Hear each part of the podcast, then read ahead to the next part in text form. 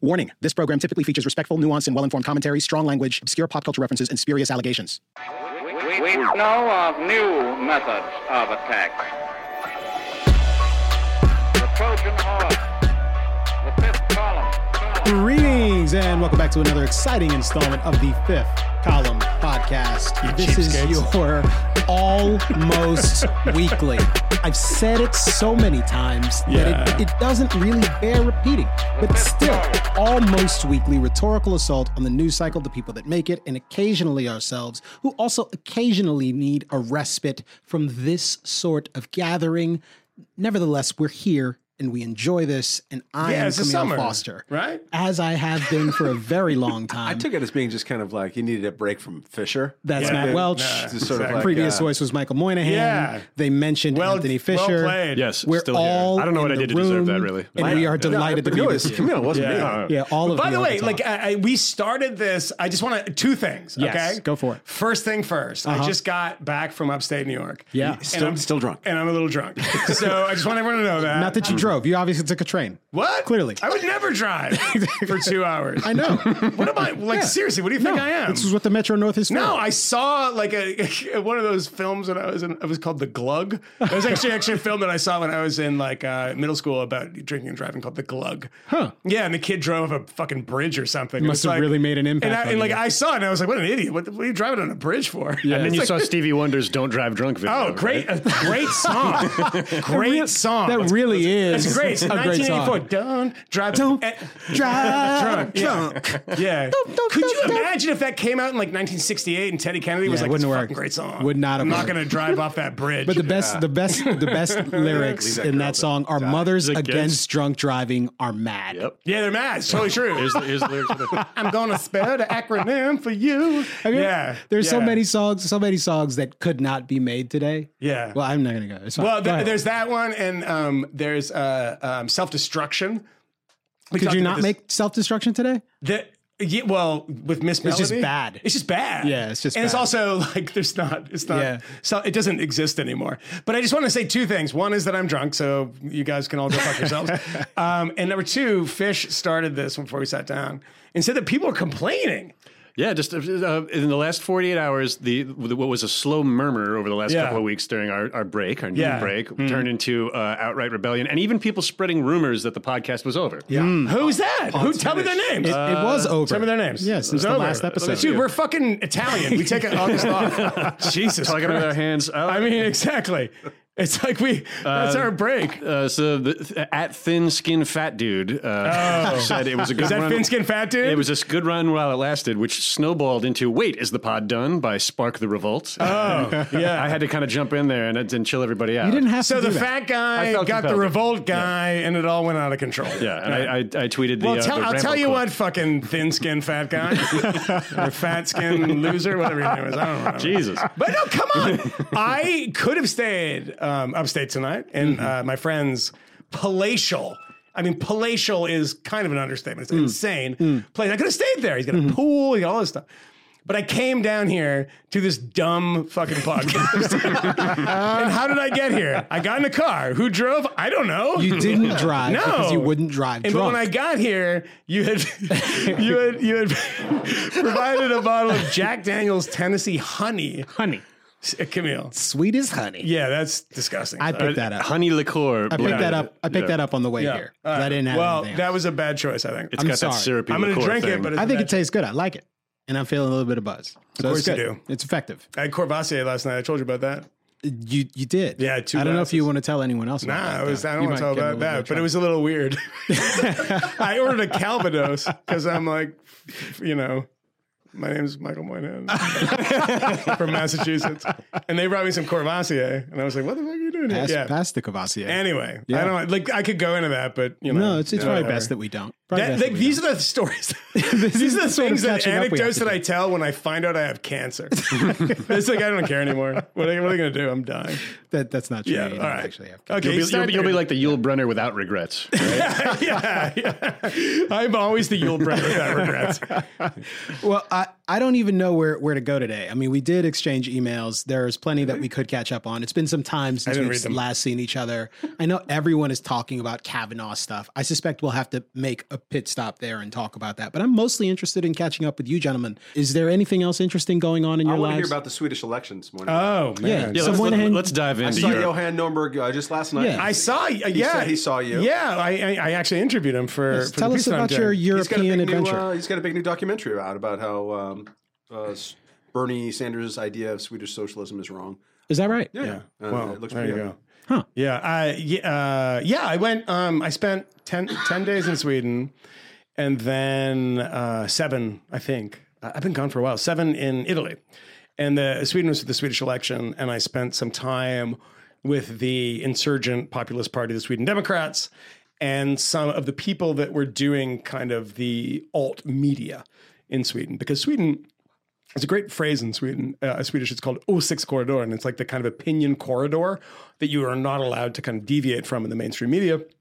So there is this kind of really interesting subculture there that's been, and the guys all who I talked to said, they're all, invariably they're men, that said, we have the biggest alt media in the world. I mean, Breitbart, Daily Caller, these people have nothing on us.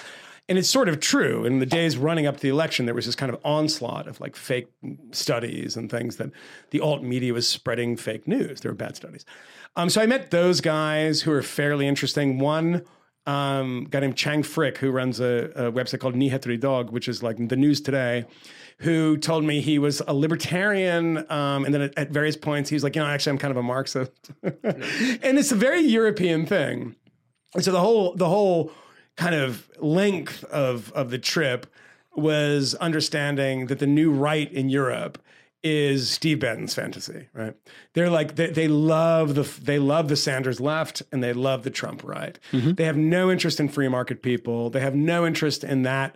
Like there's a moment to them, which is like 1978, 79, in which Margaret Thatcher comes to power and then Reagan kind of echoes it. And it's the era and the dawning, the time for choosing speeches before that, but it's sort of laying the groundwork and setting the table for this new era of kind of free market conservatism, and that the sort of right becomes this free market thing. Whereas now they'd have no interest in that. Like our moment is now. We started with Trump. That's our Thatcher. And then you have all these parties in Europe that are doing quite well, who are quote unquote far right parties. And I say quote unquote because their economics are quite leftist and they just don't want immigrants around. We talked about this show before. And it was really interesting because I was in Italy, where the League has taken power with Matteo Salvini. And I mean, they have like a 70% approval rating. Whoa. It's crazy, like 60, 70%. And it's essentially like, we hate the EU and we're not going to leave the EU in a Brexit way. But like these guys are making us take all these immigrants and all these migrants. And it was pretty intense to see that. Which immigrants do the Italians hate? Is it still the Albanians, or does they shifted over to... What do you got? Yeah. Because they'll hate it. I spent the day last week. This is maybe giving away too much, but I spent the day with 3 guys who were shot on the same day. 2 were from Mali and 1 was from Ghana. And they were shot in Macerata in the middle of Italy. And you can see the story. It became quite a well-known story. There's a woman, a white Italian woman, who is killed, dismembered. Literally dismembered and found in sort of multiple suitcases or something. And the 2 suspects who were arrested were Nigerian. Mm. And a guy who is a far-right guy in the town of Monturano went home, got a gun, and went around and started shooting people, and specifically targeting people who look like migrants, non-white Italians. And the weird thing about this is that there are people, and I talked to people there, who do not condemn him. Which is pretty astonishing. It's like Bernard Getz, except without the actual... It's an incredibly smart parallel. It's like Bernie Getz, and there are people like, look, I don't condone violence, but... And so then, I tracked down the 6 people who got shot. 3 of them wanted to talk to us. I feel this guy from Ghana, like, look, they're all, as we would say, illegals. I mean, they show up in Italy, they want to work. It's a tough thing. Because they're not Syrians, because they're not Afghans, because they're not Libyans. And they're literally coming now in this wave as these guys traveled to Libya from Mali and from Ghana and took boats over, very treacherous passing, and they just want to work. That's the only interest. And they can't. They sort of try to claim asylum. They don't have political reasons for doing so. And the one guy that was really astounding and astonishing to talk to, a guy from Ghana, who had been shot in the arm twice, and he came to pick tomatoes. And that's what you do in Italy if you're an immigrant from Ghana. And he can't move his arm now, and he's in this kind of limbo of that. The Italian state, he has no passport, he can't go home.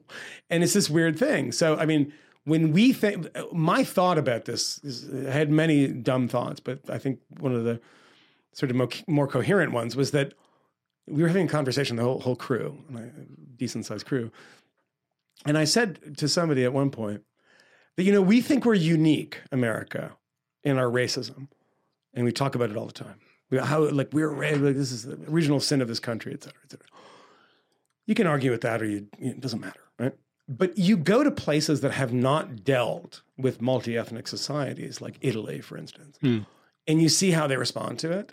And these are the people for years, for decades, for centuries, that were talking about the United States as this failed state, failed society, in which anytime you represent it in cartoon form, the U.S., there'd be a Klansman in it. The Nazis did this quite frequently, by the way. Yeah, Klansmen, yeah. I mean, you see this quite often, and it was fairly easy for them to do this because there was no similar history. But now you see these European countries having this similar contemporaneous history and dealing with it in a way that is leaves a lot to be desired. I remember in living in Prague in the early '90s. There, you would have black wives of black servicemen from bases in Germany, who would come over to Prague, and they'd have their little shopping wheeled carts to buy Bohemian Crystal for cheap. It just was a sight that you saw all the time, and you'd get to talking to them, and you would hear similar stories, and I'm sure you did too,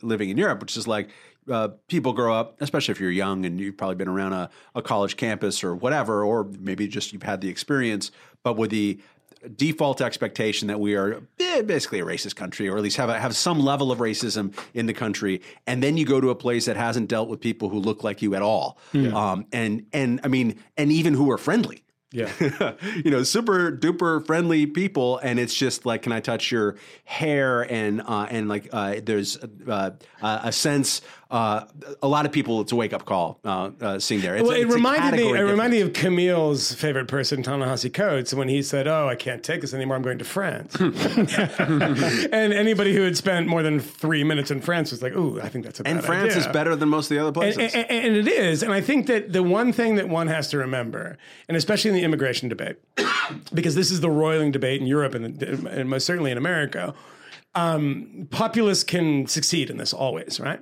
We have essentially full employment in this country. You know, we can talk about wage growth and lack of wage growth over the past 20 years, but we're talking about 3.9, 4% employment, 4.1% unemployment, and yet the president of the United States can wage a successful campaign by targeting Mexican immigrants. And there was like a net negative number of Mexicans coming across the border in the years prior to him becoming president.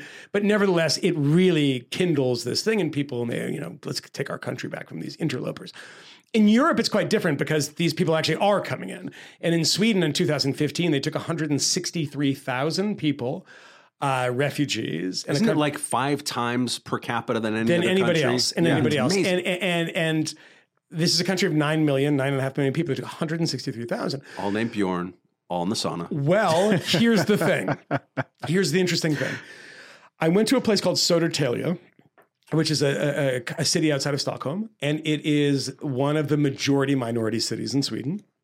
Not even majority-minority, it's much more than that. Over 50% of the people, 53, 54% in Södertälje, were foreign-born. That doesn't mean the second generations that are there. That's 60, 70%. And I met a guy, a piece that I did that aired already, but I met a guy, and this didn't make the piece, and I was quite annoyed that it didn't. And he was from Liberia, black guy from Liberia, spoke English, and he came up to me. And there's all these little, they call them Valstuga. It's where all the parties get together in the center of town, and they hand out the literature. And it was in front of that. And he said to me, "Can I talk to you?" I said, "Of course, yeah, what do you want to say?" And I said, do you, his Swedish was terrible. It was like, we spoke in English. And his Swedish was like a bit clunky. And he said, "I've been here since 2001. And this is two interesting things, one about ethnicity and one about the welfare state. He said, you know, I'm not going to vote for any of these people. They're all fools. They're all clowns. They're all liars. And I said, well, if you did, if you had to, who would you vote for? And he said, well, the Sweden Democrats, the far-right party. And I said, well, really? I said, you know that people say that they don't like immigrants. You're an immigrant. And they're racist. I mean, what do you think about that? He's like, no, they're completely on point. And the reason they're on point is that there's all these Syrians coming. And then there's all these Iraqis coming and all these people coming, and they want our stuff. We get that stuff. We get the stuff from the state.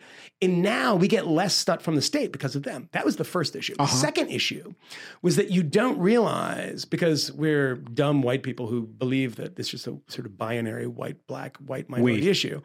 Well, you don't count. I mean. Yeah, because you don't. It's true. I'm very intelligent. So that's the first problem. You're Joe Biden clean. But the articulate. The thing that I found interesting is they bring all their confessional hatreds too. So there is literally in Sweden, you say some skinhead will throw a Molotov cocktail and, you know, where asylum people are living and, you know, blow up or something. And you get the cover of the newspaper and everything. The covers in Sweden, and especially in local papers, is the fact that the confessional things that are problems in the Middle East are also problems in Europe, right? So you have Sunni and Shia in these places that are all stuck together, right? And you know what this guy from Liberia said at the end of it? He's like, I don't want Muslims. I'm a Christian. And that town is 50+% foreign born. Where are they from? They're all from Iraq and they're all from Syria. How many mosques are in the town? Zero. How many Christian churches? 6. Really? How many churches that give services in Aramaic? 4. Oh. They're all Iraqi Christians. They're all Syrian Christians. And these people support the far right, a number that I met, because they say to me, like, literally, this is not my opinion, and I think they're wrong about this.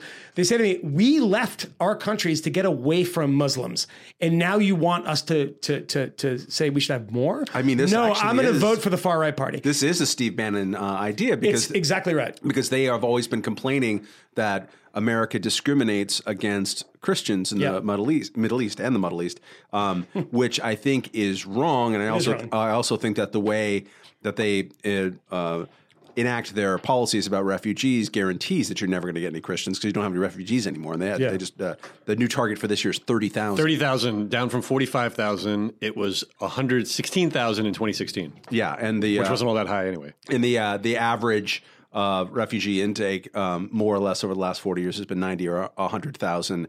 And instead of taking one out of every 40 worldwide refugees, now we're taking like one out of every 350. They like to point out, by the way, in a quick interruption, Södertälje, the town I was in, that they have taken total more Iraqi refugees than America and Canada combined. This tiny town has taken more. Wow. Well, there's something. We start the war and we don't do anything about it. And there's something. Before we bounce off, just to ask a factual. So is it like crime ridden? Is it messed up? Yeah. I mean, it's better now. It's not nearly as bad as some of the other places, but it's better now. But we went to Rinkeby, which is a place in Stockholm, Husby, which is like where all the car fires were, people were burning. And we went to the town center. There were cops that had posted up right after we got there. We were on our way out. But we had our cameras and we said, this town square, let's go to the, and our guide said, no, you don't go in. And I said, well, come on, we don't give a fuck, let's go in. Are you describing a no-go zone? Well, they refer to it as a no-go zone. I mean, legitimately, the people that I talked to in that neighborhood referred to it as a no-go zone, and they said, do not get out. Because if you have cameras, if you get out on your own, you're probably going to be fine. But if you get out with cameras, you're going to have a problem. Dude, I thought Vice used to be hard, man. You guys would you'd go out there in the middle of the shit, man. When the drug dealers were blowing up the prostitutes, man. I mean, I had one camera with me. It was a $30,000 camera. It was a fucking nice camera. So I wanted to ask something about this piece that you did. And folks can find this. Nazis may have found it's a bad headline. Rising I have no idea. Party, yeah, I don't know who wrote that fucking parentheses, HBO. It's on the Vice News thing. You'll find it if it's you go looking for it. But about this Sweden story that was published, specifically, there was a moment in there where you had just finished talking to the SD candidate who had been articulating his perspective. You very nice guy, by the way, appropriately pushed him on the ridiculous claim that he was unaware. Of the Nazi history of his party. But then you went and talked to his neighbor. And she made a comment about, she said something along the lines of, and if you think it's, well, that there's differences between people, cultures, and religions, then essentially something is wrong with you. You are not expressing the fundamental values of our country. And at the moment she said that, I thought to myself, well, that's interesting. I mean, if there weren't differences between cultures, for example, between religions, then everyone would have the same culture and the same religion. Yeah. The fact that it has become, in many places, taboo to even mention the fact that there are differences, the fact that it has become exceedingly taboo to mention the fact that when you import, for example, a large, say, young population mostly young of people, and male, of filled with single males, males who traditionally in the United States, males happen to perpetrate most most of the violent crime in this country. It's what all the people say, like, where are the women? Of the crime. All these people are coming in. Where are the women? The fact that you do this sort of importation and there happen to be consequences, and you can't talk about that in a nuanced and sophisticated way without being branded a racist at all. And I'm not saying this man from the SD was, but it seems as though the sentiment there was, if you believe there are differences, then, you know, you're completely out of bounds. I wondered to myself when I saw that, if that might not account for a portion of the problem in Europe, and perhaps even in the United States, to the extent that people perceive that extremists seem to be garnering a great deal of support. Maybe that has something to do with the fact that in the mainstream, it's become impossible to have a real conversation about some of these things. I think you're 1,000% right. And I like that. We are at a point now. Donald Trump attracted how many? 60 million voters, right? 62 million voters. Which I'd probably argue has more to do with the fact that he was on television in a show called The Apprentice than the fact that he expressed any racially even if you have that, right? And then you take it in this effect, you look at the sort of broader scope of this stuff across Europe, and you look at the power held and the balance of power that are held in these parliamentary democracies by these far-right parties. That is Austria. That is Poland, Germany fast approaching with AfD. Hungary. It is true in completely controlled in Hungary. It is 100% true in Denmark. It is true in Norway. It is increasingly true in Sweden. All across. So we are at a point where it's no longer useful to say that the X number of people who vote for, say, the Sweden Democrats are just racist. It doesn't make sense. Did I meet racists who probably would vote for the Sweden Democrats? Absolutely. Of course there are some of those people around. Of course I did. Yeah, there's a lot of them. You know? But, at this point when I saw, and you're right about the woman, the thing is, the guy that I spoke to, that bit was in there, which is, I hope he's okay with it, but he's a nuanced guy. He's a smart guy. And he did acknowledge that this was a party that had a very shady, murky past. He did do that. And at one point, I say, why don't you just start a new party? And they say, well, actually, in Sweden, it's the most Swedish thing in the world. It's the most bureaucratic thing in the world. It's like, well, you get funding from the state, and if you change the party, you have to get X. The whole thing has to happen again. We just stuck with the name of the party. And I was like, yeah, I get it. But the neighbor, this is the craziest story. And there was no way in a 4 or 5 minute piece to convey this.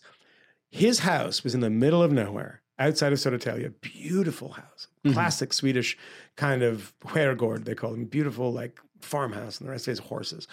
And we went to town, did some stuff in town, and then went to our Iraqi woman, our immigrant, and we got her address and, put it into GPS, and we're driving, and we end up at his house.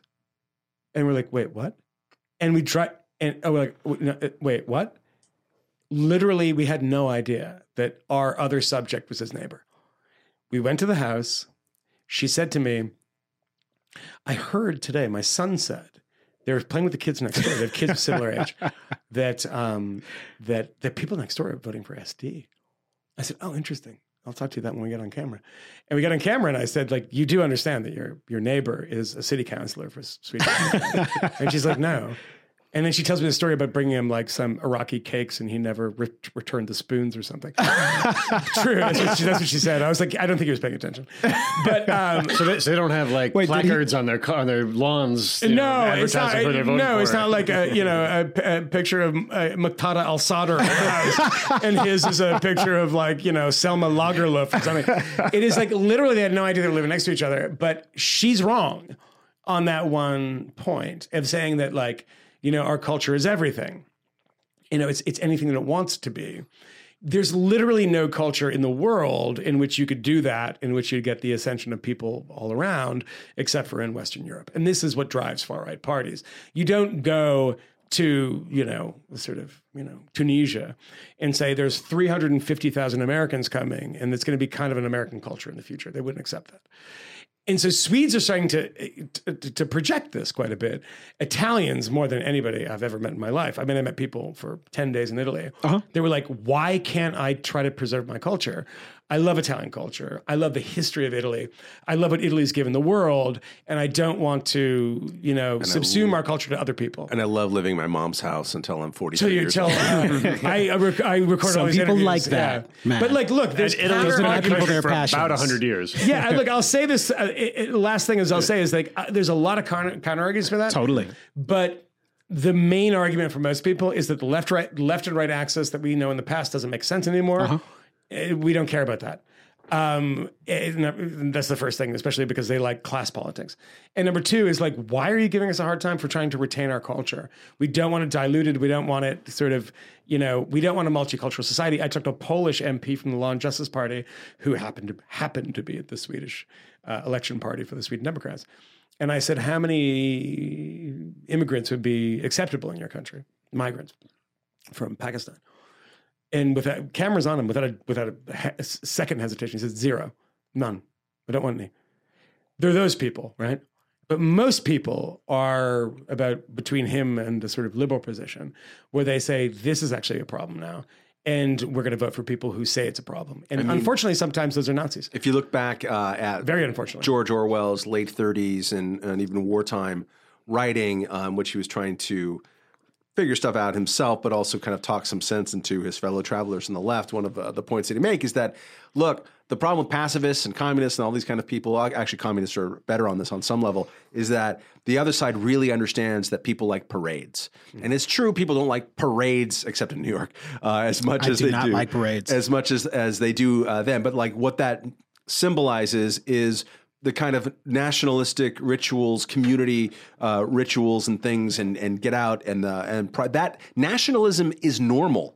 Yeah. Nationalism is not, I don't think, synonymous with evil or wrong or bad. And it's something that people have done forever. So if it's been around forever, just like religion has been around forever, like dancing, like music, every culture produces nationalism. So it's not enough to sit there and look, I've read my Ernest Gellner, and so nationalism's no good because it leads to these problems. Well, sure, applied nationalism does lead to a lot of problems. However, nationalism is with us. So are you going to admit that you live in the world and are part of the world and that your countrymen who you disagree with are also part of the world and are going to follow some of the same patterns? That's normal. That's healthy. You should find a way to make that story normal and healthy. And I think the American part of it, which is great, which speaks to me, is that our nationalism is more rooted in ideas like the French nationalism, also not as much, but still in their own brains, it's an idea more than it is a set nationality. And this is way more true now than it was 20 years ago when the first World Cup team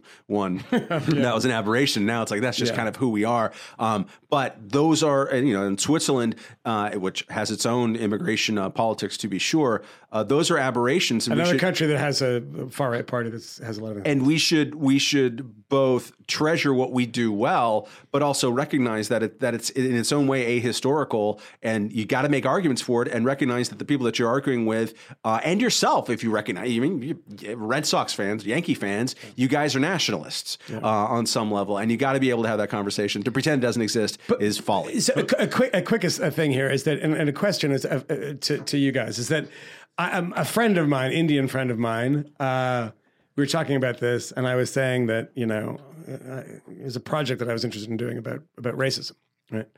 In this sense, again, that Americans think that we're uniquely racist, and that we are horrible, and we go around the world and we hang our heads in shame how racist America is, right? You know, the images of Charlottesville echo in a small village in Kazakhstan. Nobody cares, right? But the reason they don't care is because this not only exists everywhere, it exists, you know, in worse ways everywhere. And my Indian friend said, you understand what's happening with the Rohingya, right? These people are Rohingya coming into India, and they're like, Indians are like attacking them. They're like, they're terrorists. Get them the fuck out of our country. We don't want these fucking people in our country. And I said, oh, that's really funny. This was like 3 weeks ago. I just read an article about these Brazilians attacking, viciously, violently attacking a camp of Venezuelans who had escaped, you know, gone through Argentina, and everything, Venezuela. This violence being perpetrated upon Venezuelans across South America, right? They don't want these people in their country. They're leeches. They take their money. They take the services, et cetera. I had an identical experience in South Africa when I was there. Yeah, sure. Zimbabweans were being attacked. They were actually... Exactly right, yeah. I saw contingents of Zimbabweans sleeping outside of police stations all over Cape Town. Yeah. Holy cow. And the explanation to me was it was xenophobia. Yeah. These people are being attacked inside of the townships for coming here and stealing our jobs. I don't want somebody, and I think this should be very fairly clear. I don't want somebody on the border, some doofy, you know, sort of white guy with big jowls going around and yelling with his bullhorn, pushing, attacking somebody who comes across the border. I don't want that. Mm-hmm. But why I enjoy my country and why I believe my country is on a good path and not on a bad path is that if somebody pushes an immigrant down as they cross the border, one guy represents nothing, pushes the guy down in a violent way. There's a photo of it, a video of it, even not even that. It's going to be a news story. Yeah. It's going to be a news story, and people are going to have maybe a little too much introspection about it, but there's going to be conversation about it. Every country in the world, people, comrades, my friends, do you believe that Serbs like Albanians, that Croats, you know, like Bosnians, that Kosovar Albanians? This is not a thing that is ours. We don't own it. It is part of our DNA. It is part of who we are as people. It is part of having borders and having countries. And everywhere I go, I'm like, God, you guys are fucking racist. Literally. They're like, I'm like, you know, in Italy, like these fucking Slovenians come over the border. I'm like, the Slovenians, who cares? Like, no, man. They're like Hutus talking about Tutsis. Like, you know, their noses are a bit wider. And it's like, come on, guys. I think the Italians are just pissed because the Slovenians now are richer than they are. Yeah, they are. Yeah. At their mom's house. Yeah. I think the four of us have, you know, more money than the GDP of Italy in the past 5 years. It's kind of a rough country.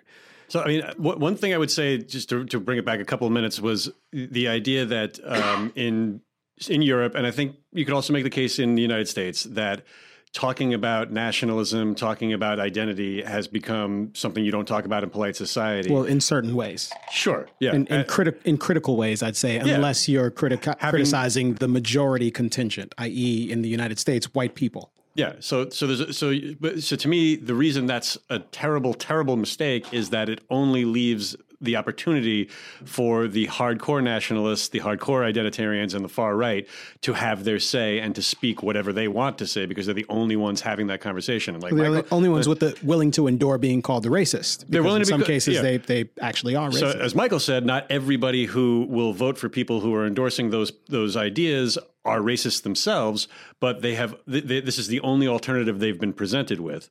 And as Matt was saying, nationalism is totally natural, and it is totally natural in the world that is the existing one we live in.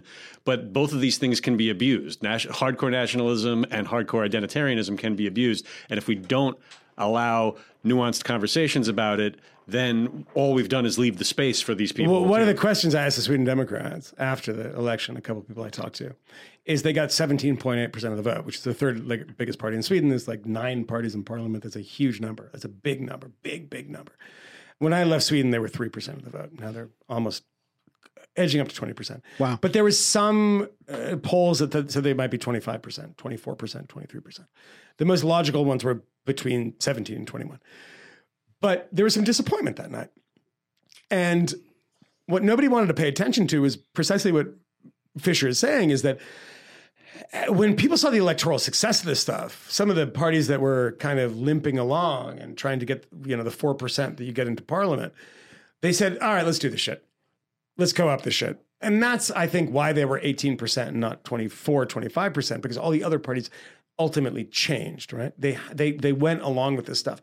And you cannot find a mainstream party in Europe that hasn't said, okay, it's not limitless. We can't, because the question voters ask, and many people said this to me, there's like a script they were all working off of, is that how many can we take?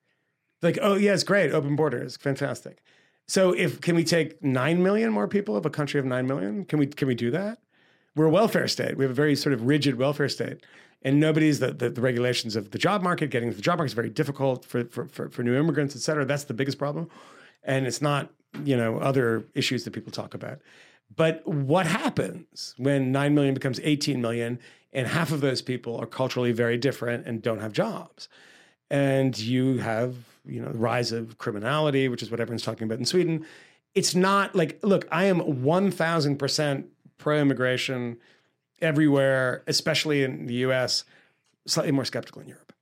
It's a very different thing because they have a very different sort of apparatus of huge welfare states that have to sustain this stuff, and it's becoming very difficult for them. And you can't just have it happen by dictate from, you know, Angela Merkel. Yeah. It has to, you have to have a democratic conversation with your country. And if you're not, that's it. You are creating your own eventual electoral ruin, but and you will deserve it. Let me ask a question though. What if, and this is the question that one can ask, but let me try it because I've been drinking since sort of one in the afternoon. No. But by the way, it's 8 now, just for the context there.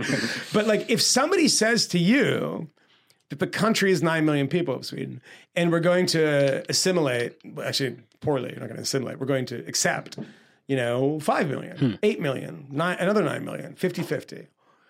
Do they have an argument? I know people that are friends of ours, very good friends of all of us here, they would say they don't have an argument. But I'm wondering, do they have an argument if they say, the Swedish culture for millennia was very particular, very Swedish.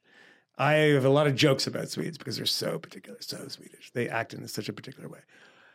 Is that something that's okay to say I want to defend? Or are you a proud boy? If you say like, yeah, look, I worry about the fact that all the shit that I grew up with. I would say you need more specifics. When you say stuff like I need to defend my culture, like it could be anything as broad, you know, it could be as broad as I don't want geese here, or it could be like I want liberal values that we've had for a whole long time in Sweden, and I don't want to have to create little pockets of fiefdoms where there's Sharia law. You know, I think there's a conversation to be had in between those two poles. Yeah, I mean, I think that the thing that most people are saying is that second generation, third generation, et cetera, are, you know, especially religious people, are exceptionally religious and are separated from the mainstream of society, and like which is odd because it's different here. Like the further we don't do that, the further you get into the generations of immigrants here, the less religious and the less tied to their culture they get. But for some reason, in England, especially in the Netherlands, like they're more religious. They're more tied to a culture they never lived in than their parents were. Might have something to do with proximity to the mother country in certain circumstances. And I'm not so sure. You know, there are oftentimes we'll talk about sort of his patterns historically, like the United States' ability to have people become sort of Americans traditionally when it comes to immigrant groups. To talk about a historical trend like that, however, as though it is an immutable law. Like it is somehow now the fifth law of thermodynamics. I don't know how many there actually are. So I'm just going to 5, thinking that maybe there's not 5. But to presume as much, I think, is a bit of a mistake. And it makes it easy for you to avoid the hard work of making your argument. And quite frankly, when you do have an extensive welfare state that you're trying to support, the fact that the people who have to pay for that welfare state feel themselves all members of a tribe and are starting to lose some of those sentiments. The exceptionally high tax rates that they might have to pay in order to sustain that. The fact that they'll have to endure knowing that their next door neighbor is taking full advantage of these policies, in fact, maybe living in ways that they might not, they may be less willing to tolerate that. I don't know what the appropriate number is of outsiders that can come in and take advantage of this system before the system itself starts to degrade. And for the United States, to the extent we're beginning to flirt more openly with explicitly populist policies that might entail us embracing something like Medicare for all, then we may have some of the same concerns at some point in the future. I can tell you from now that I'm already not interested in paying for much more for any of my neighbors, but that's because I'm a monster. Well, I mean, utopianism, this is the thing. This is the thing that nobody war games this stuff. Literally nobody says, okay, if this happens, what's the counter reaction and what's the counter reaction to that? And they have this sort of spider map on the wall that shows what could potentially happen if you embrace certain policies. So there was a sort of left liberalism in which we would call left liberalism, progressivism in Europe, fine, great, sort of de rigueur for so many years. And that became one that was melded with identity politics in some way. So when mass migration happened, that came with a certain kind of guilt with it, and let's allow these people in. Okay, fantastic. But what none of these people ever anticipated was that this kind of stress on the culture, because, and this is the most Bannonite I can be, and most populist I can be, the most I can understand populist, is that elite actually does exist, especially in Europe, much less so in America, in which there is a 10-block radius in Stockholm that creates the sort of news and the culture, and they write for all the newspapers. And they have no clue what is happening in Piteå and Skellefteå and Luleå up in northern Sweden. Did they refer to it as flyover country there, too? No, it's like, why the fuck would I go there? Ice fishing country. Ice fishing country. But and then all of these people clutching their pearls, trying to find their fainting coaches, that these Nazis have come out of nowhere. Some of them are Nazis, of course. I don't deny that at all. No doubt about it. And some of them are actually just social democrats. Actually, most of them are social democrats. They're like, this is fucking up our welfare state. But why does this surprise these people? Why do people who say, let's let everyone in, and we are a good people, we're a lovely country, we're lovely social democrats, and we've always been generous and big-hearted, SIDA, which is the sort of Swedish institution that, it's like USAID that funds all these things all around there. Why? Everyone loves us, right? Everyone loves Sweden. And we're good people. Well, what happens? You get 20% of the population's like, I like those guys who used to be Nazis. That's fine. I don't give a fuck. They're closer. No one's saying this, but they're saying it. And then all the other parties start saying this stuff too. Is that the boomerang effect of saying, let's be open-minded and open-hearted? Always remember that the big boomerang effect of that is not alienating a few people in the town where these people end up settling. It's creating Donald Trumps. It's creating a populist movement. It's creating the AfD in Germany, whatever it might be, FPO in Austria. If you don't handle this in a way in which there's some interaction and transaction with your citizens, you're going to create populist movements. They're different. They're disparate. If you go all across Europe, they have very different kinds. Some of them are socialist parties. Some are a little more free market. But they all effectively have the same reactionary and literally reactionary ideology and mentality of that, wait a second, we woke up one day and we didn't vote on this. Right. And I don't. Which is why they're all anti-EU. They hate the EU. The EU does not Brexit and this kind of Swexit they're talking about in Sweden. All this stuff exists. And, Matteo Salvini and in Italy, they hate the EU too. None of it has to do with the curve of the fucking banana. Remember all these myths of EU regulations. It has to do with Hungary is being attacked because, and we don't have to get into that, but Hungary is being attacked, they think, because they're trying to go it alone and an immigration policy and a migration policy that is best for their country. And the EU is saying, no, you have to do it our way, which is do whatever you want. And the one thing that was really interesting, one of the most interesting things I saw in Europe, the last couple of days I went to a neo-Nazi party For fun. It was a nice place to rave. It was called people. It's called Forza Nuova. It's an Italian party. Very fine people. Very fine people. On both sides. Forza Nuova. Drink. By the way, not fine people. Anyway, what happened when I went to their office? Huge office, two enormous flags. Italian flags, right? They're big. They're Italian nationalists. Nope.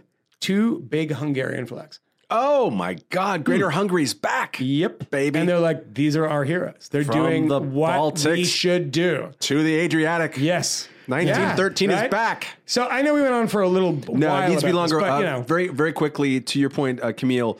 One important difference with America is that in 1996, during our previous spasm of anti-immigration sentiment, we decoupled a lot of welfare from immigration in a way that. Basically no country in Europe has done. Sure. And so the way that we give welfare to immigrants now is your kid can go to school and I guess he'll deal with you the emergency room. And it's kind of about it. It's not really all that much more than that. And then when you measure it, the amount of welfare payments that go out, especially compared to how much goes in, because they just throw money, they pay taxes and this kind of things. It's not a net drain here. But there's an interesting part of that, which is that in the Scandinavian countries, one of the ways that people have been measuring this for a long time, those countries until now have had an unusual amount of social cohesion. Yeah. Yes. And that very high social cohesion. Social cohesion knits together this sense of solidarity, as the French would say, or, we like the welfare state. And social cohesion has a lot to do with kind of, I don't want to say ethnic cleansing. It's a little bit too strong, but it has to do with homogeneity. Yeah. I got it. That wasn't bad. And so they're dehomogenizing. Yeah. Uh-huh. And the cohesion's going down. That's what happens. Like and they don't have our track record. You say it's folly or, it's a cop-out to look at 248 years of history and say, hey, maybe we're good at this. No, 242, whatever.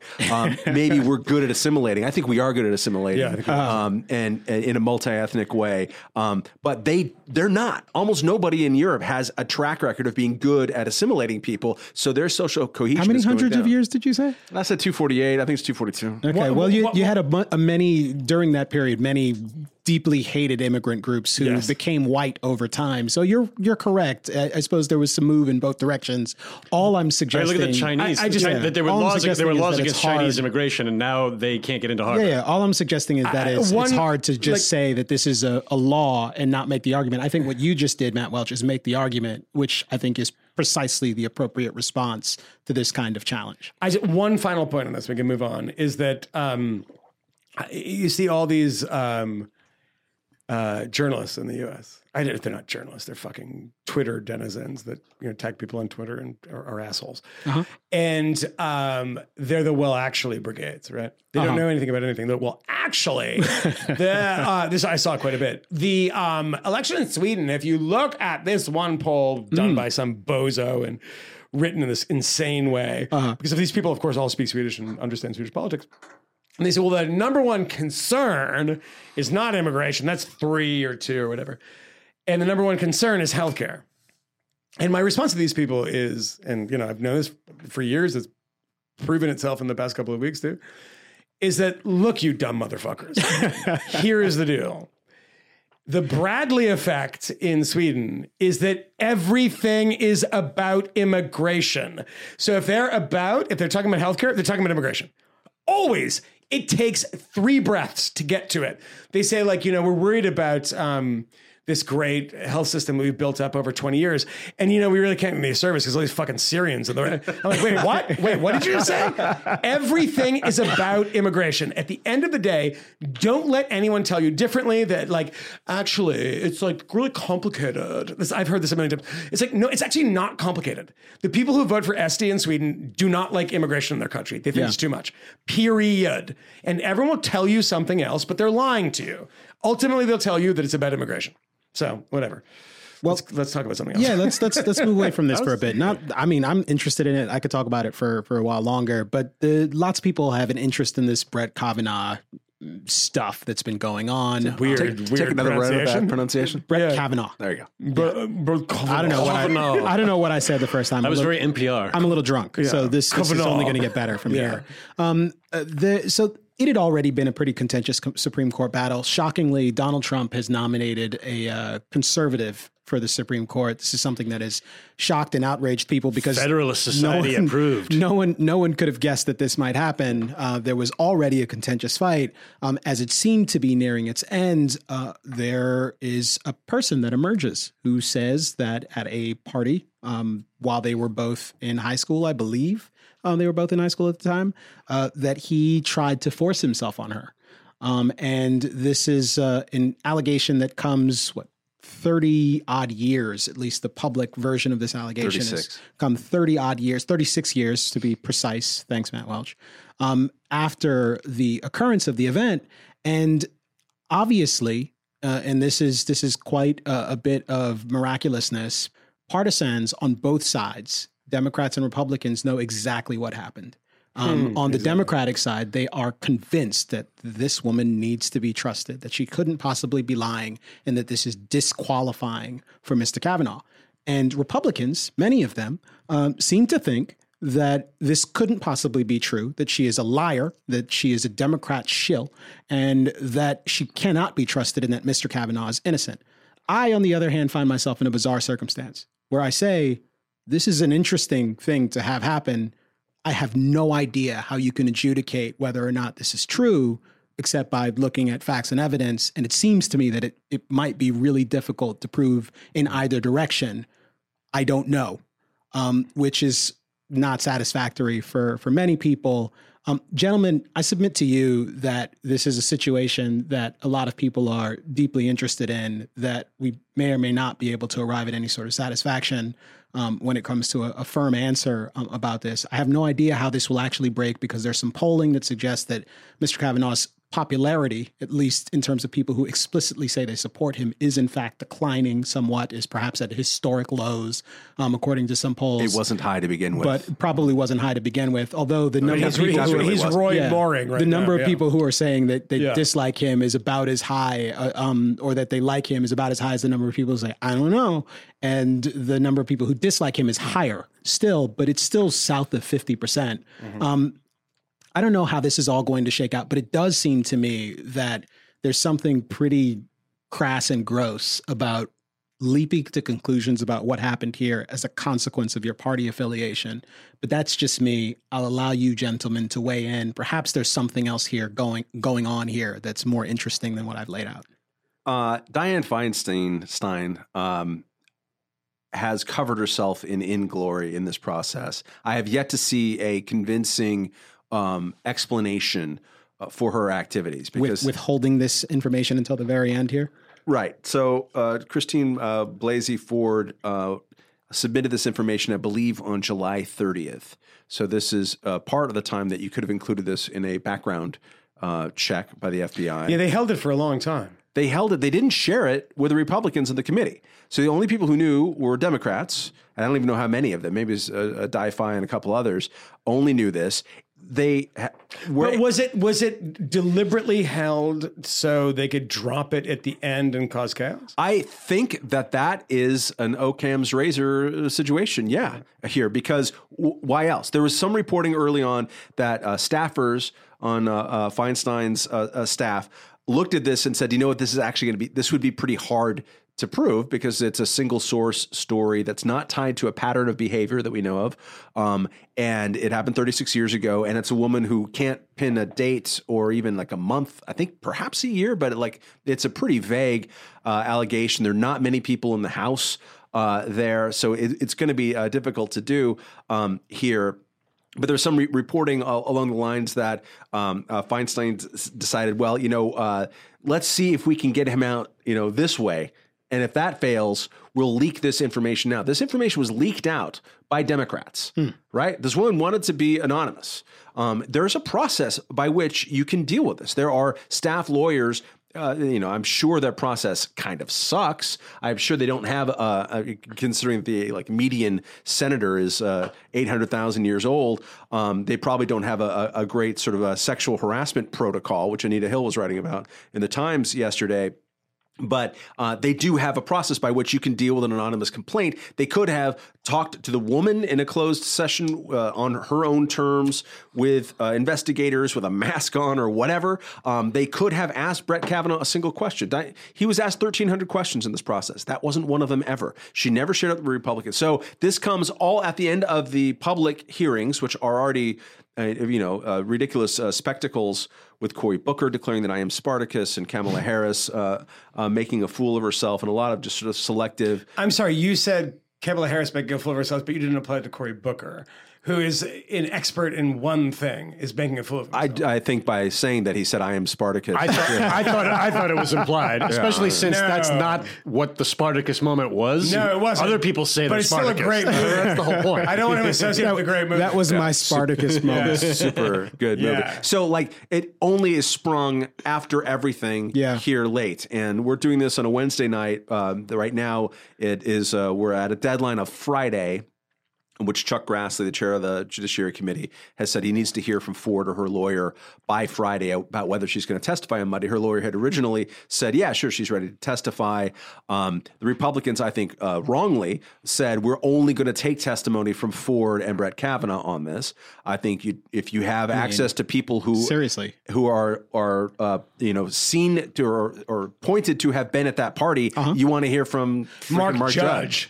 By the way, this woman on Twitter. Some of you who are of a certain vintage in D.C. and of a certain kind of circles will remember him as Mark Gavreau Judge, right? Is that the same person? Remind me about the Gavreau business. That's the middle name. He's the guy who wrote that book about like the Washington Senators. Conservative guy. He's a conservative guy. I don't remember a book about the Washington Senators. I think he wrote a book about like Catholicism and that's sex. Probably the same. And he also wrote a book about being a drunken shithead in Georgetown Preparatory School, in which there was a character named Bart O'Kavanaugh who's doing cake. It appears to be the same guy. Wow. Who wrote the Senators book? Yeah, right here. Yeah. I see. No one's pointing this out. Yeah, good call. Yeah, he wrote the baseball connection. And not only that, I was looking through my Mark Gavreau Judge, right? Gavreau Judge. There you go. From Heavy.com, just right up the top, known as the town's most ardent Senators fan. Tell that to George Will, baby. Yeah.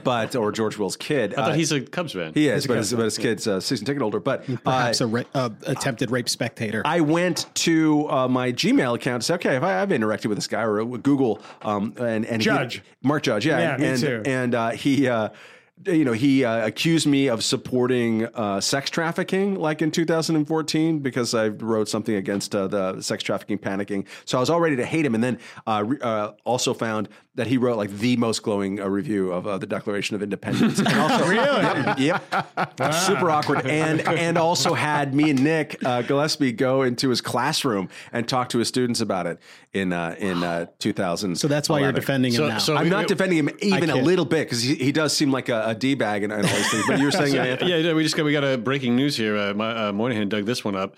If there's not another Mark Gavreau Judge, apparently it's his book, Wasted. Wasted, Tales of a Gen X Drunk. Yes, that's him. And by the way, it has a one-star review, aggregated one-star review on Amazon, because there's 18 reviews, all of which are written in the past 4 days. Yeah, I was going to say that's not breaking. I believe he has a character in that called Bart O'Kavanaugh. Yeah. That's right. That talks about all this kind of stuff. So you should have a Mark Judge testifying there, and that's all true. But I think what we're seeing is that right now, chances are she is not going to testify, and I don't see how you get out of this. I don't see how America gets out of this thing, because it's so damnably hard to prove these things, even if they happened last week, let alone 36 years ago. You would need, because Kavanaugh has a blanket denial saying it was never anything like that at all. 2 times he said it. Certainly, he wasn't at the party. So, okay, you need to find anyone else who was there to say, yes, he was, or no, he was not. That's the only bit of information I think that you can get that would be anything like convincing hard evidence. Otherwise, it's just going to be emoting and then the kind of posturing reaction to the emoting, and we're all screwed up. So there is a former classmate who wrote a now deleted Twitter post saying, I did hear about these rumors at the time. It was going around the school.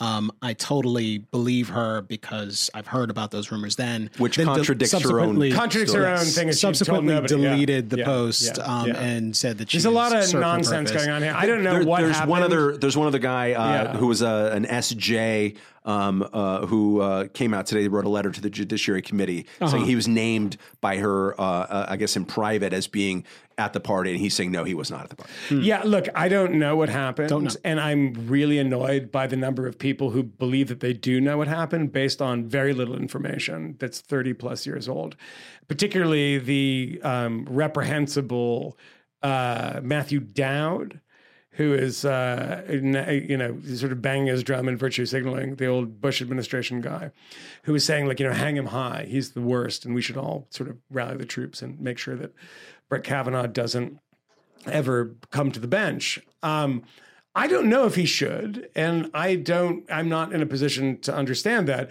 Like, if you want to look into these things, by all means, go ahead and look into these things. They parallels to the Anita Hill story, which are not particularly interesting right now.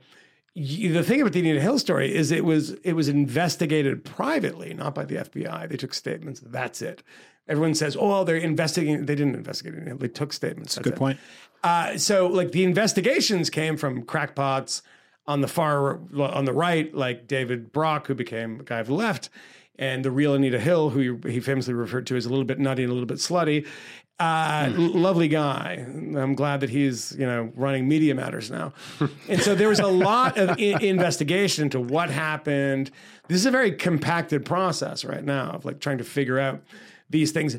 I don't care beyond I hope that some measure of truth comes out, and I hope that everyone's treated fairly on all sides, and I hope that she doesn't have to be brutalized by these idiots online that are defending anything Trump does. I will say this, though. I think there's one overarching point that people are avoiding because it's not the sexy one. To say anything about this stuff off the mainstream reservation that he's a rapist and he should be crucified and you shouldn't ask any questions and you believe the victim, et cetera, that she is a victim, is really it's really bugging me. Because I've seen people say, well, you know, I don't know, like reasonable people. Not people of the right in any particular way. Some people of the right, some people of the left. And they are just being brutalized for asking these questions because it ties in to that old idea, well, recent vintage, but seems old at this point, that to question the victim's testimony is to re-traumatize them. And it's one thing that one cannot do. So in this particular case, you can say whatever you want, and it just has to be either yes or no, up or down vote. It doesn't work that way. And it all happened in the same span of people defending themselves. 3 people, 4 people. I'll say this.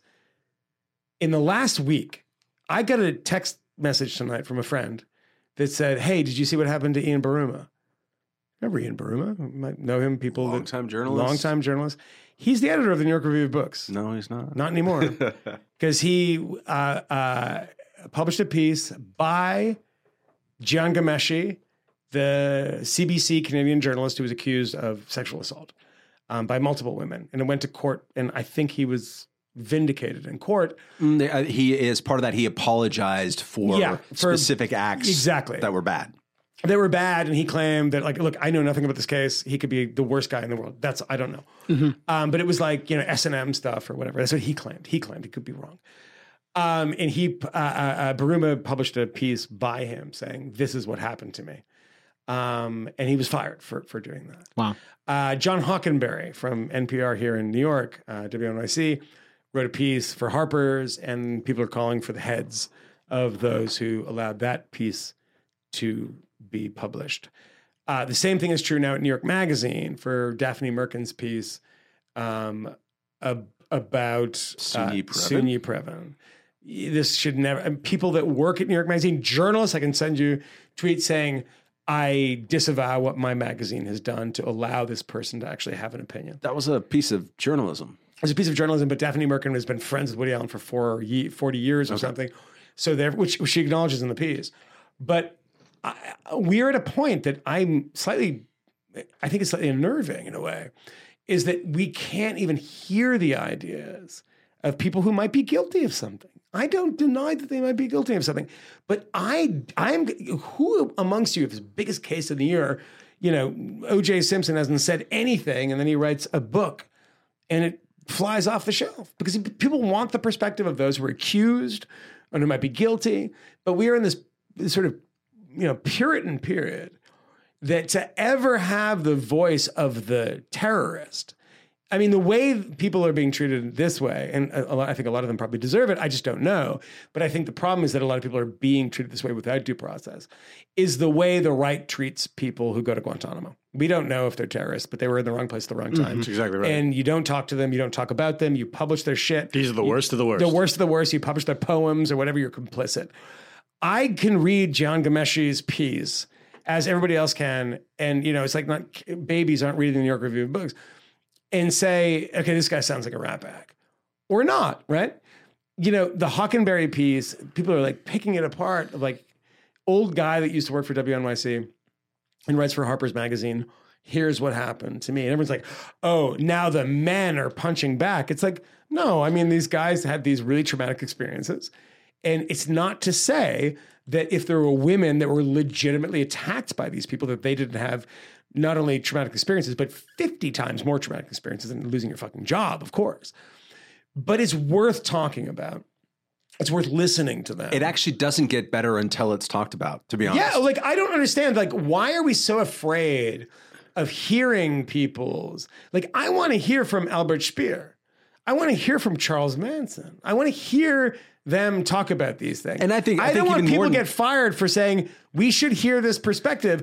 It might be wrong. But at the very, very least, if that person is a serial sexual abuser, at the very least, we get an incredible record of how people justify this awful behavior. And also, the Manson Spear angle is kind of for historical curiosity on some level, because they can be seen as distilled elements of evil. And don't try to Nazi-splain me, Moynihan. Yeah, no, you're right. Up for so far, you're right. But I'm actually more interested in 75-25 cases because we want everything to be sorted into pure evil and pure victim. And that is not the way actual life experience works. Yeah. I think a lot of the reaction, I'm very close on all of you, with a possible exception of Moynihan, but I'm close to Kavanaugh's age. And I asked on Twitter and I got fucking ratioed for this. I put up a poll saying, hey, fellow graduates, high school graduates from the 1980s. Yes. If you can sit and try to remember every party that you went to, or just different parties that you went to. If you had fun in high school, you shouldn't remember any of them. And what percentage of the actual number of parties that you went to do you think that would be?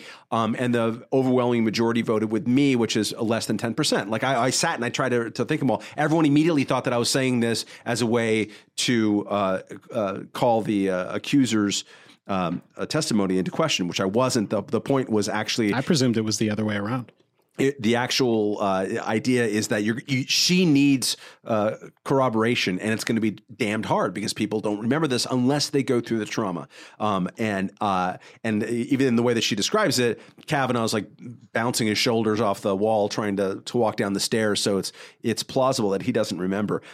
You mentioned these guys, Michael, describing their experiences. Another genre that has come up, which I think is really powerful, is women also of the same similar age. And this is the age of peak 15-year-old dudes getting hammered. This is, you can measure this, 78 to 84 to 85. You can measure it in Hollywood with Porky's, Hot Dog the Movie. No, Animal House. Remember the scene in Animal House where the nice kid protagonist? He's debating on whether or not to rape a sleeping girl. Fucker, sucker tits, and the devil and angel on his shoulder. That was pretty normal, and ultimately. Well, did you see John Potteritz got pretty slammed for lamenting that Revenge of the Nerds when the main character sleeps with a girl under false pretenses, that was sweet at the time, and now it's unacceptable. He deleted that after it got thoroughly ratioed. I would delete that too. But it's a testimony from Caitlin Flanagan. She wrote a piece in The Atlantic, which is a great piece, but with a bad subhead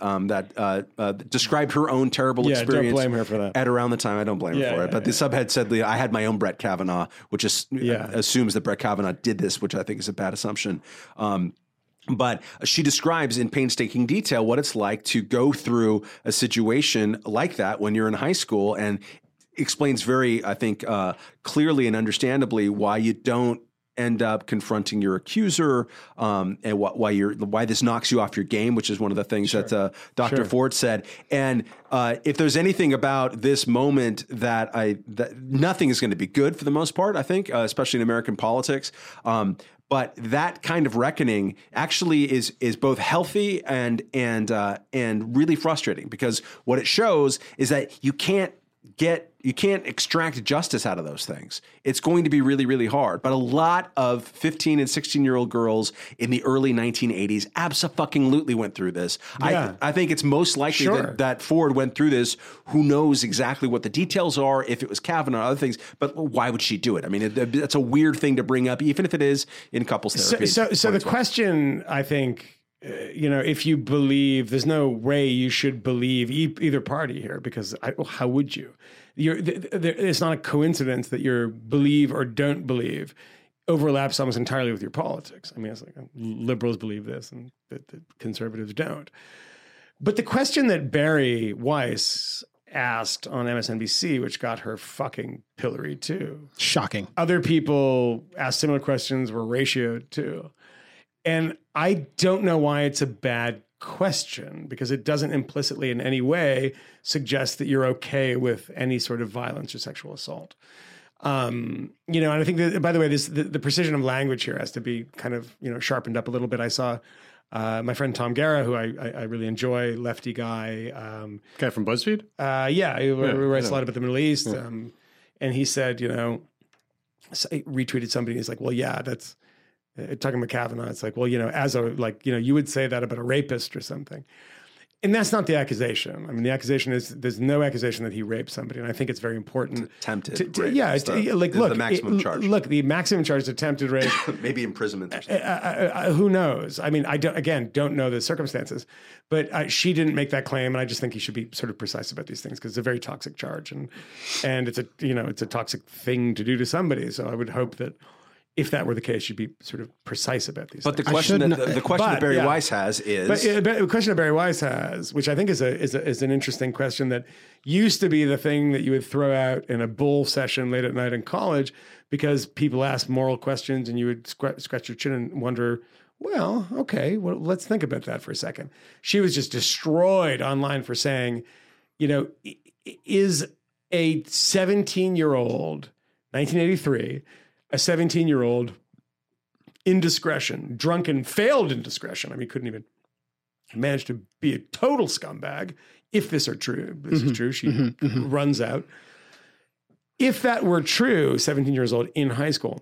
Is it perpetually disqualifying? Exactly. Mm-hmm. Exactly, Camille. I think that's an interesting question. What's your answer? Super interesting question. What's your answer? Do you know? Do you have an answer? I don't know. It's a question of if we know it's true, which we can't. At a minimum, for progressives who've advocated for criminal.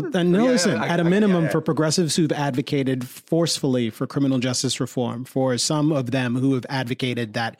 Look, I fully acknowledge that the reason for mass incarceration is often because people who've committed violent crimes are being sent to prison for very long times. We need to be more forgiving, and we need to understand when people have sort of become contrite. Perhaps there's a special dispensation for certain demographics, and maybe white guys don't qualify for such special dispensations. But at a minimum, we should be more forgiving. But you should answer. Oh, me personally? Yeah. I don't think a 17 an indiscretion at 17 ought to necessarily be disqualifying. Hand over the mouth. All circumstances. Hand over the mouth. Pin you on the bed, trying to rip your clothes off. Does it have to? You mean for the Supreme Court? Yeah. Oh, should that be disqualifying if there was a camera somehow in that room? Fuck. Exactly. For the Supreme Court. Not all things. Court. Can you not live a life? Can you not earn a living? But for the Supreme Court. Must you have been pure as the driven snow at 17? I'll say no. With all due respect to my friend Anthony Fisher, that's a bullshit argument that I've heard quite a bit. Is that, you don't get a right to the Supreme Court. If you are Brett Kavanaugh, nobody knows who you are a month and a half ago. Uh-huh. Now everybody knows who you are and thinks you're a rapist. It's not just going to stop at the Supreme Court. This is true. Is he going to be like the federal bench right now? His life is going to be very, very difficult after this. Which look, if he did it, maybe that's okay. If he didn't. If he gets confirmed, he's a Supreme Court justice for the rest of his life. Sure. And just like everyone remember, well, not a lot of people do remember what happened with Clarence Thomas 27 Literally years. Nobody knows, because I did a survey of this amongst people that I was working with. And Clarence Thomas, what was he accused of? Most people can maybe say pubes on a coke can. There was more Dong Silver. There was more corroborating evidence against Clarence Thomas than there is against Brett Kavanaugh, and yet Clarence Thomas is on the Supreme Court. Yeah. And if Brett Kavanaugh is confirmed, as long as Collins and Murkowski don't go turncoat, Brett Kavanaugh will be on the Supreme Court for the rest of his life, and this will be a footnote. Well, we don't know what's going to happen. Anything could happen. I don't know if it's going to be a footnote, especially now. I mean, especially now that you know, these charges will stick to you forever, and it's become, like, I think with the Anita Hill thing, whether you believe Anita Hill or believe Clarence Thomas, it's a different time that it just kind of went into the background. And then Anita Hill was discovered, quote unquote, like teaching law in Oklahoma or Kansas, like 20 years later, and people started shoving microphones in her face at the same time people were doing Ruth Bader Ginsburg documentaries and Gloria Steinem shows. I mean, it became like at the moment nobody cared. Even Democrats were going after Anita Hill. Oh, for sure. Like Joe Biden. For sure. I mean, that's it, like, you know, the parallel I think doesn't hold up in a lot of ways. But the question to Matt asking the straight up question is, if you did something bad when you were 17, or that if you did that, I won't allow that, because I won't say that, because that means that is a special evil, and I think it's bad and horrifying, and you should be arrested for it. Indisputably. But sometimes I feel that, you know, if I murdered somebody, I'm more likely to be able to run for office if something comes accused in this way. It was a mistake. So the question I ask myself is that I have done some things when I was in high school that I'm not proud of. None of them approach that, because none of them were sexual. But I, you know, I might have punched somebody in the face one time that didn't deserve it, right? It was a dwarf. I don't know what you call them. That was precisely my reckoning. Is that disqualifying? When I was needlessly violent, aggravated, somebody who didn't deserve anything, and I punched them hard, and a bunch of my friends punched them too. Like, so gang stomping. Yeah, it's a thuggish, it was disgusting Yankee fan behavior. Thug is the new Yankee word. Fan? No, I'm saying I'm the thug. No, not a Yankee fan. What was his identifying characteristic, Michael? Albanian. Okay, you got a comment. Yeah, I do want to. But is that disqualifying? I'm just wondering what behavior when you're 17 is and what isn't. Like holding a woman down. Like, I'm saying that this might be very disqualifying. You can convince me that very easily. I haven't thought this through in that way. I'm kind of thinking about it as I go. But what if you robbed a store and held a gun to an old lady's head and took everything out of the register? Use the Beto O'Rourke. And then you decided after you use the Beto O'Rourke example. I just don't know. I don't know. The heartthrob congressman here, a guy I've interviewed and I like, and I'm rooting for him to beat Ted Cruz in the Senate in Texas at age 26, not 17. He gets into DUI. He's actually a crash, right? Crash. And attempted to flee. On foot as like a drunk, you know, 20-something rock and roll douchebag. That could have killed people. Could have Laura Welch Bushed this over the ex boyfriend. It didn't. But like, so do we forgive that? He's an adult. It could have been bad. It wasn't quite as bad as it could be. For me, if there was a videotape, if we had irrefutable evidence that a 17-year-old not person who you're thinking about throwing into jail, but a person that you're thinking about becoming a Supreme Court justice, put his hand over someone's mouth, pinned her to a bed, and tried to rip off her clothes against her will. That to me is that's a disqualifying thing more than Moynihan punching dwarfish Albanians in Southie. So that. But what else would be at 17? And by the way, this is the question actually: does 17 matter? 17 kind of does, and I would be adopting my standard as I'm going here. Something like 16 to 18, you should be fully tried and in the criminal justice system as an adult after you're 18. But there's certain like behavior if you're 16, 17, and 18 that you do. And again, if we're not talking about subjecting you to the full brunt of the criminal justice system, but something different, then I think you open yourself up to criticism. You're old enough to know better. Does 1983 matter? That's the thing, man. No, I mean, these are great. I'm serious. These are all fucking great questions. And I don't know the answer to them. In any way. I don't have an opinion, it's not, to be honest. 1983 is not exculpatory, but as we were mentioning before, and as I lived through for sure, although I wasn't a rogue and I didn't drink that much in high school,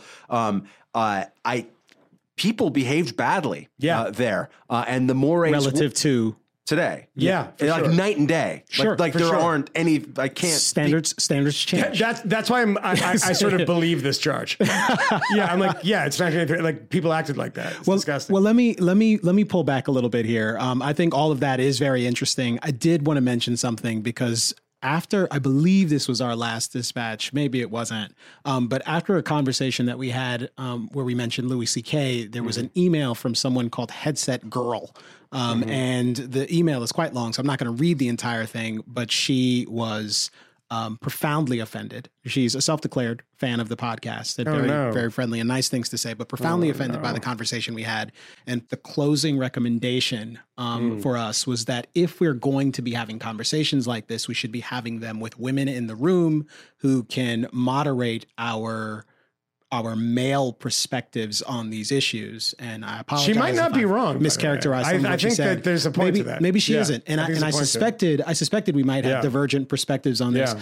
I will tell you my own perspective on this after reading the email. And I came to it quite quickly because I have some philosophical foundational beliefs, one of which is that your perspective on things doesn't derive merit from the fact that you happen to be a certain thing, i.e. white, black, old, young, or whatever. The perspective that you have has merit if you can bring evidence to bear to support that perspective, make your argument in a credible way. Perhaps she's right about everything, and perhaps the things that were said there were wrong on the merits. But I reject forcefully the notion that I need to have people in the room of a particular gender in order to have a conversation in a responsible way. I don't deny that people's experiences will give them unique perspective on an issue. But if I were, for example, to say that I have been personally sexually assaulted or that I have family members who have been sexually assaulted, would that be diminished or would that enhance my credibility to talk about any of these issues? And whether or not that's true, you don't know, dear listener. But it seems to me that isn't really the fundamental question when it comes to whether or not we're allowed to talk about these things publicly. And I did want to mention. I doubt she used the word allowed or need. I will say this as somebody who started. No, she said, I suggest. Yeah. Right. Yeah. That's a good suggestion. And look, I don't think it's a good suggestion. I don't think it's a particularly. Yeah. I don't think it's a particularly good suggestion. Well, let me defend her. But on principle. But I expected us to disagree. And say this, I didn't read the entire email, so I might disagree with her in some senses. But I agree with her in the broad way, and I'll agree with her in the broad way in the sense that, like, I'm not kicking myself and saying we should have had a woman here because, you know, the way these things happen in a sort of practical way is somebody suggests a news story or a topic that they've read 5 minutes before they come to the studio. So we talk about it that way. It's not as if we had 2 weeks of a lead up and didn't think of getting a woman. I think we would, or I would anyway. And the reason I would, and as distinct from Camille's very eloquent and well-defended position, but it has one fatal flaw, my dear. And it's this. I think that there's something specific about these types of things and when it comes to gender. And the reason, this is not somebody who, everybody who listens to the show knows, I'm not somebody who's, in the front of the, von Schlieffen plan of gender wars, trying to fight this battle. But I think she's right in one sense. I have talked to a number of women who laugh at me when I say, I heard that somebody took their dick out and started like jerking off in front of them in the subway. And everyone I've known would be like, dude, I've seen this 50 times in my life, 50 times this week, 300 times this year. Every time there's some, heavy breathing scumbag, like on me, I think that the cumulative effect of that that it has on women, I cannot possibly understand. You and I, as two guys, you're black, I'm white, it doesn't make a difference to me. And I think in so many cases, it doesn't make a difference. But gender, I think, is slightly different in that sense, in that I know women who have to deal with these lecherous guys who do this all the fucking time. And the fact of the matter is, some of it's, you know, I don't meet people who say I get physically attacked by people. I've literally, no one's ever told me that, but doesn't mean it hasn't happened. It's probably something you wouldn't tell me. But the fact that, but the fact that people tell me all the time, like, yeah, I see guys like looking at me, staring at me, jerking off on the fucking E train all the time. It's happened 50 times in the past year. I think that does create a certain different reaction to things in you. As does your different physical stature. I mean, you are overpowered. Exactly. At least numerically, right? And I think that the what it sounds like to me, this is going to be the worst thing. There's no way of phrasing this in a nice way. When I hear the Louis C.K. thing, like, I'm a guy and I think of jerking off, right? If a woman hears that who's seen 58 guys jerking off in the E-train in front of her in the last year, they see that differently than me. I'm like, he's just fucking beating off. And like, he asked the woman, not a big deal, whatever. He must jerk off in the same way I do, kind of thing, right? So I think there is merit to Headset Girl's argument in that sense. We could, Headset Girl, you're lovely and I hope you keep listening, but we could have had a woman on the show who just gave us a bunch of babble and said nothing and detracted from the conversation, didn't add. So I don't think gender on its own is interesting. But I do believe that the idea that there is a perspective specifically on this issue, I would say that appeals to me in some way. I think differentiating between the fundamental fact that people have subjective experiences that color their perspectives on any number of issues, and the notion that genders in general have different experiences that are perhaps, say, uniform, that they're different. And I think you can almost certainly make some broad claims about males and females, as we already have in this program. Sure, this is our most anti-man podcast in history, where we've already established that men are committing more violent crime, that they are much more likely to be the aggressors. I was going to go hook up with a guy predators. After this, but fuck those guys. No, guys are terrible. Now I'm going to find a woman. Men are shit. Camila is obsessed with Muslim dudes. I don't know if you guys have been noticing that. It's true. I love them. But I do think there's a distinction to be drawn there. And it's the reason why I bristle at the suggestion that I should have people who represent different identity categories. They don't have to. I said I bristle at the suggestion. I didn't say I'm outraged and I'll punch you in the face. I understand. I'm bristling. But it's raising the shoulders. Homophobic. Here's the thing. It doesn't mean that, I mean, like, I want to hear the perspective of somebody who would say to Louis C.K., you are history's greatest monster. I want to hear that too. And that is a woman who might have had the cumulative experiences on the train or whatever. And like, I don't get it. You don't know how many men I've seen masturbate on the train. It doesn't mean I'll tell you it's more than zero. Yeah. And most of the times it's you. That's not. You can't see yourself. That is not true. First class. Did you see the stats on like airplane masturbation? There was a whole. I wish I could remember which publication. So when I'm jerking off on a plane, people are like ticking it on. I was going to say this is fake studies. No, people have reported. I mean, Comfort Plus. People report this stuff. People report what that they have masturbated. No, that they've seen someone masturbating on planes. Yeah, people lie about that sort of thing. By the way, there are plenty of Twitter videos. Hashtag I believe Fisher. Is that right? Yes. Just believe all Fishers. So Robin went out real quick. All right, who's this guy? So Senator Mazie Hirono from Hawaii. Yeah. Yes, the Democratic senator from Hawaii. Yeah. So I'm sure you guys saw this.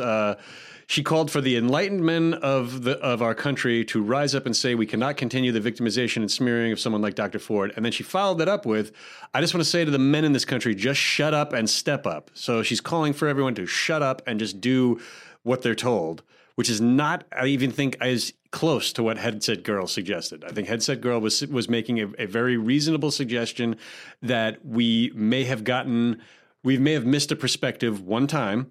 But I don't think that she was kind of tarring our entire discourse as something that was...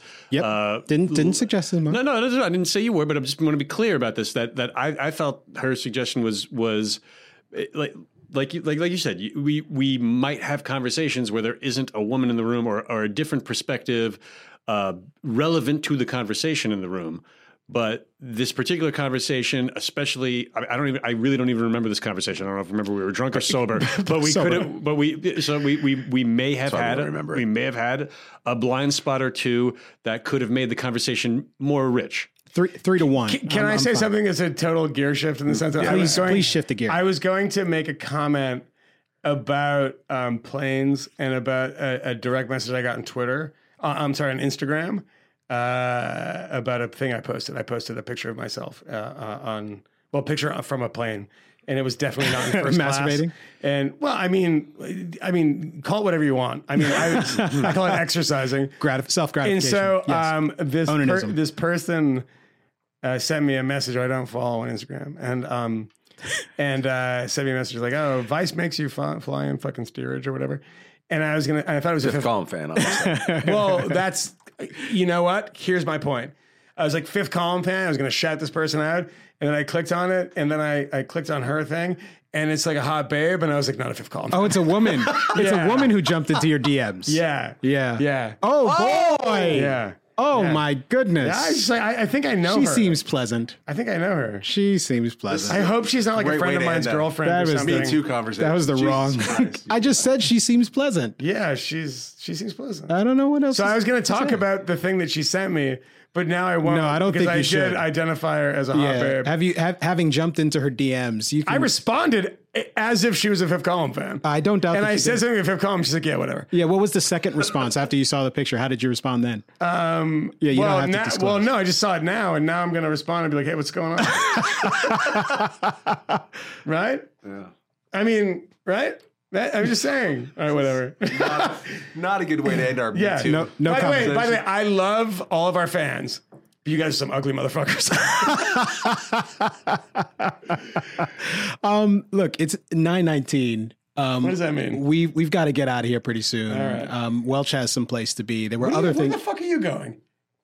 I'm going to interview a dude. Who? So for like for journalism or for like a job? Airplane onanism. But yeah, really? Damn. Is that true? What? Can you tell me what it's about? Airplane onanism. Lanny Friedlander. Oh my God. Okay. So, yeah. I won't say anything about that. Literally no one knows what you're talking about, but that's okay. Yeah. Well, look, I mean, I think that's probably enough for one dispatch. There were some other things that we might have gotten to, but we'll do that another time. Can you tell me what they would be? We don't talk about them. What they might be? Well, I just want people to be disappointed in us. I've been laboring over a piece about like Colin Kaepernick, and now our very good friend Radley Balco, who had a piece that is much celebrated. That was published in the Washington Post yesterday, in which he did a document dump of studies, which he acknowledged in the actual article he hadn't actually read all of said studies, which, quite frankly, so far as I'm concerned, fucking journalistic malpractice, Radley. But it's okay. We'll talk about it later. Wow. I'm just saying. Hey, what's up? We're gonna shoot across the bow. I'm just saying. This is like a French goodbye. I wouldn't publish a piece and reference studies at all that I hadn't read, and I wouldn't even disclose the fact that I hadn't read them in order to sort of bring to bear an entire case. Because that would require you finishing a piece. All of the pieces are fundamentally about the importance of racism to the conversation about criminal justice reform and the perspective that at bottom the criminal justice system is motherfucking racist.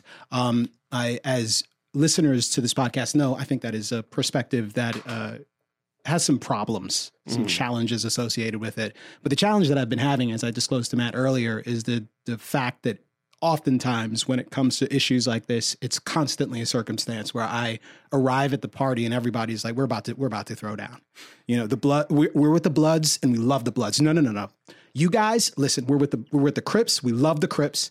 And showing up to the party and saying, hey guys, gangs are dumb, oftentimes is a much more challenging thing to have to try to do. Nerd. So trying to bring the necessary infrastructure, the necessary infrastructure to make a persuasive argument that isn't completely misconstrued. I have Magic the Gathering cards. So, well, could it be possible that this story might last enough for the next dispatch? That listen, the Colin Kaepernick Anthem Gate scandal has gone on for 3 years. Sure, and so he's been out of the league for 2 seasons. Yeah. He currently is the anchor of a national ad campaign by the biggest retail brand on the globe. That is overstated. That he's the anchor of it. Maybe you say it's overstated. No. I say he's the voice of God in the piece, and he twice refers to himself and this thing that's being adjudicated currently by courts as to whether or not he was thrown out of the NFL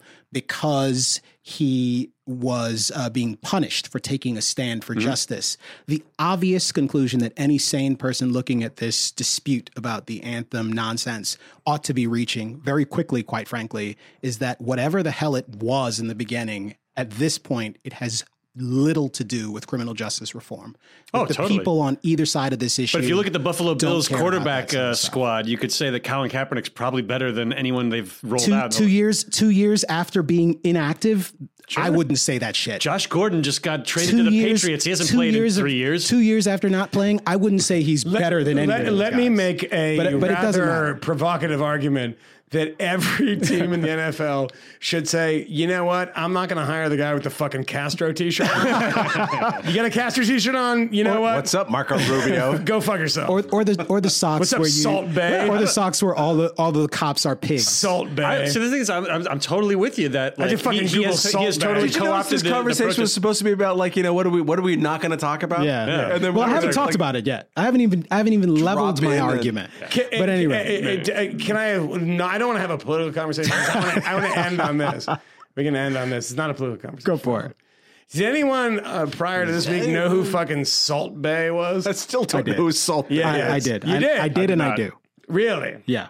I don't know what happened. I just know he does this thing with the salt. What the fuck is wrong with him? The thing with the salt. I'm sorry for this is a family podcast. And I know you're trying to listen with your kids and everything. And I was swearing a lot, but I've been drinking all day. Yeah. But like he wears sunglasses inside. Yeah. He's like ripped and wears V-necks, which is a total fashion crime. Is he ripped? Yeah. And then he cuts meat in this very dramatic way and like spins around like some sort of fucking Turkish flamenco dancer. And all of a sudden camera pans over and that fat idiot who used to be a bus driver and is now ruining a country, Nicolas Maduro, is eating steak and smoking a cigar. That was the best story of the week. Oh, I missed that. I didn't even know. Wow. Salt Bae. Wow. Salt Bae Maduro. Monster. Salt Bae Maduro. But then Marco Rubio didn't dox him per se. He just said public. Oh, that was the Rubio story. Here's his phone number of this restaurant guy. Of the restaurant. Which is publicly available. You can look that up on Google. But like he's got 1 million+ followers and he said, go call him and give him a hard time. That's okay. Fine. I'm fine with that. It's called democracy, man. I'm fine with that. What a stupid headline here on... Why is Marco Rubio tweeting about Salt Bae? Well, no, I looked at the Google SEO one. Marco Rubio doxed Salt Bae over Venezuela politics because 2018. Because 2018, which is that formulation. But doxing him, you can't dox somebody if you can pick up a fucking Yellow Pages, flip into him, like, oh, that's the number. Like, oh my God, did you just dox me? Everyone knew. I doxed you by looking in a publicly available register of phone numbers. Can I say that I already feel bad for what I just said about Radley? I love Radley. I have enormous respect for Radley. I think he's wrong, though. Well, get him on. Okay. Why do you keep calling Radley a punk ass bitch then? I mean, it's not cool. Cracker. I like Radley. I know Radley comes to New York fairly frequently, and I would really hope he would come in studio next time. Can I say one more thing? We're gonna punch out right now. Camille, what do you think Radley's doing here? He's in New York. When he comes here, what do you think he's doing? I don't know. Yeah. Hanging out with the cops. Find a way. Yeah, he's snitching. Yeah, Radley Balco. Stop snitching. This is out of control. Can I say one more thing? Shouts out to IJ. Shouts out to IJ who have managed to destroy. Yeah. Completely obliterate one of the worst, most egregious asset forfeiture programs in the world. well, at least in the United States of America. Pretty remarkable accomplishment. It's something they've been working on since 2014. 2014 people is actually the year that Black Lives Matter was activated. It's also the year 2014 when Scott Walker signed into law the legislation that made Wisconsin one of the first states in the United States to require independent investigations of police-involved shootings. Something remarkable about the fact that for... Well, what was the program that IJA shut down? The asset forfeiture program in Pennsylvania, Philadelphia. You didn't mention that. Sorry. 2014. Sorry. Yeah, I said Philadelphia. It's a good year. It's a good year. Philadelphia, Pennsylvania. It's weird to say backwards. Great year. I'm a little drunk. Great year. We've got to go. Welch has to get out of here. Oh, what a loser. Bye. Later. Bye. Later. We know of new methods of attack. The Trojan Horse.